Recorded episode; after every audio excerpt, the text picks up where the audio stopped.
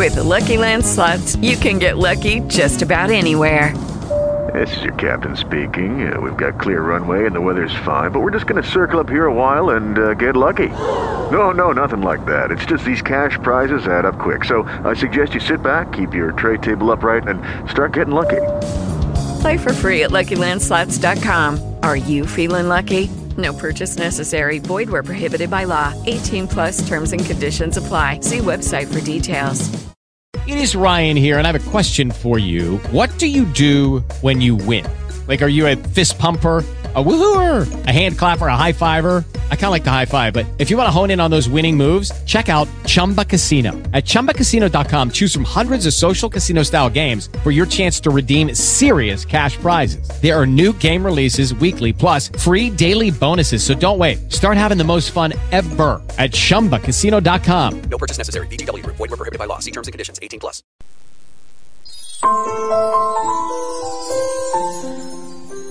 Me pongo en la brecha.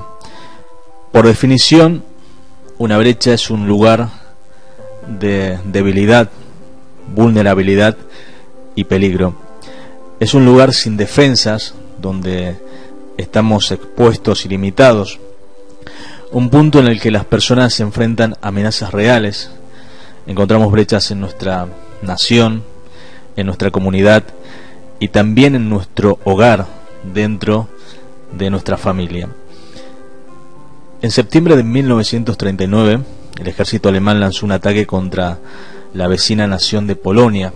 Su estrategia fue revolucionaria en la historia de las guerras y los efectos fueron devastadores.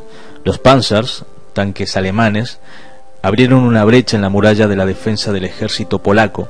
Después, los tanques, la artillería y la infantería entraron por los flancos y desde la retaguardia. La ferocidad del ataque fue repentina y eficaz e históricamente se conoce como Blitzkrieg, guerra relámpago.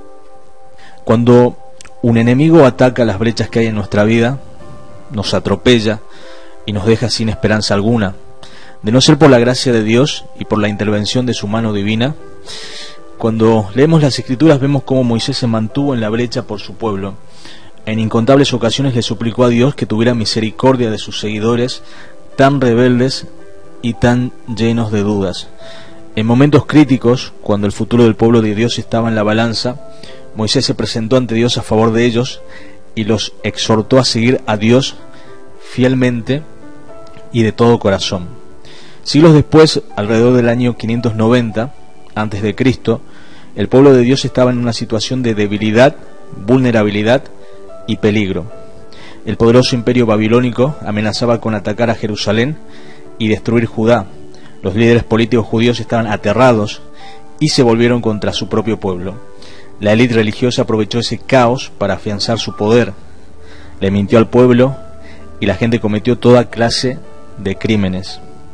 Los pobres, los necesitados y los inmigrantes eran maltratados. Hasta el clima era causa de sufrimientos y calamidades. Al parecer el pueblo de Dios enfrentaba una crisis generalizada y en este caos Dios buscó a alguien en quien confiar, alguien dispuesto a mantenerse firme y representar su poder, su sabiduría y su amor. El pueblo de Dios necesitaba con urgencia a alguien que se levantara en su defensa.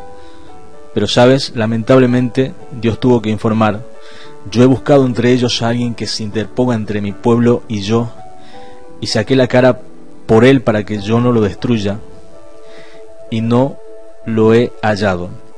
En muchos sentidos, después de dos milenios y medio, nada ha cambiado.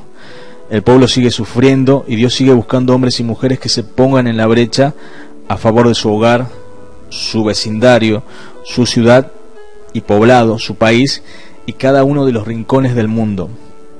Todo lo que nos informan las noticias es que el pueblo está en problemas, es débil y vulnerable y está en peligro. Si no hay nadie que se ponga en la brecha por él, todo terminará en una catástrofe. En muchos casos ya se han producido una serie de catástrofes y la brecha es ahora mucho más grande. Y este no es un problema de blanco o negro, ni tampoco un problema socioeconómico. No es una situación que afecte a solo algunos de nosotros, sino a todos. Afecta nuestras esperanzas y nuestros temores más profundos. La brecha se ha convertido en un hijo pródigo, un cónyuge infiel, un pariente abusador, un adicto que está fuera de control, la mentira, el robo y el engaño, la promiscuidad sexual, padres que han perdido la esperanza respecto a sus hijos, vecinos, incluso miembros de iglesia, que se odian y envenenan sus, sus comunidades, hijos que crecen sin aprender a leer, la pobreza por la falta de preparación y de habilidades, el colapso social que da cabida al tráfico humano, al ataque a la santidad del matrimonio, al racismo, entre muchos otros. Si tú reconoces que estás rodeado de algunas de estas brechas en este mismo momento, es posible que usted se haya protegido de muchas de ellas y también a su familia, pero todos estos problemas que amenazan la vida misma los encontramos a solo minutos de distancia. Y muchos de nosotros vivimos en medio de esas dificultades a diario y durante todo el día. En nuestro mundo se han abierto brechas inmensas. ¿Nos damos cuenta de esto por lo menos? ¿Nos importa Dios nos pregunta, ¿estás dispuesto a ponerte en la brecha por estas personas?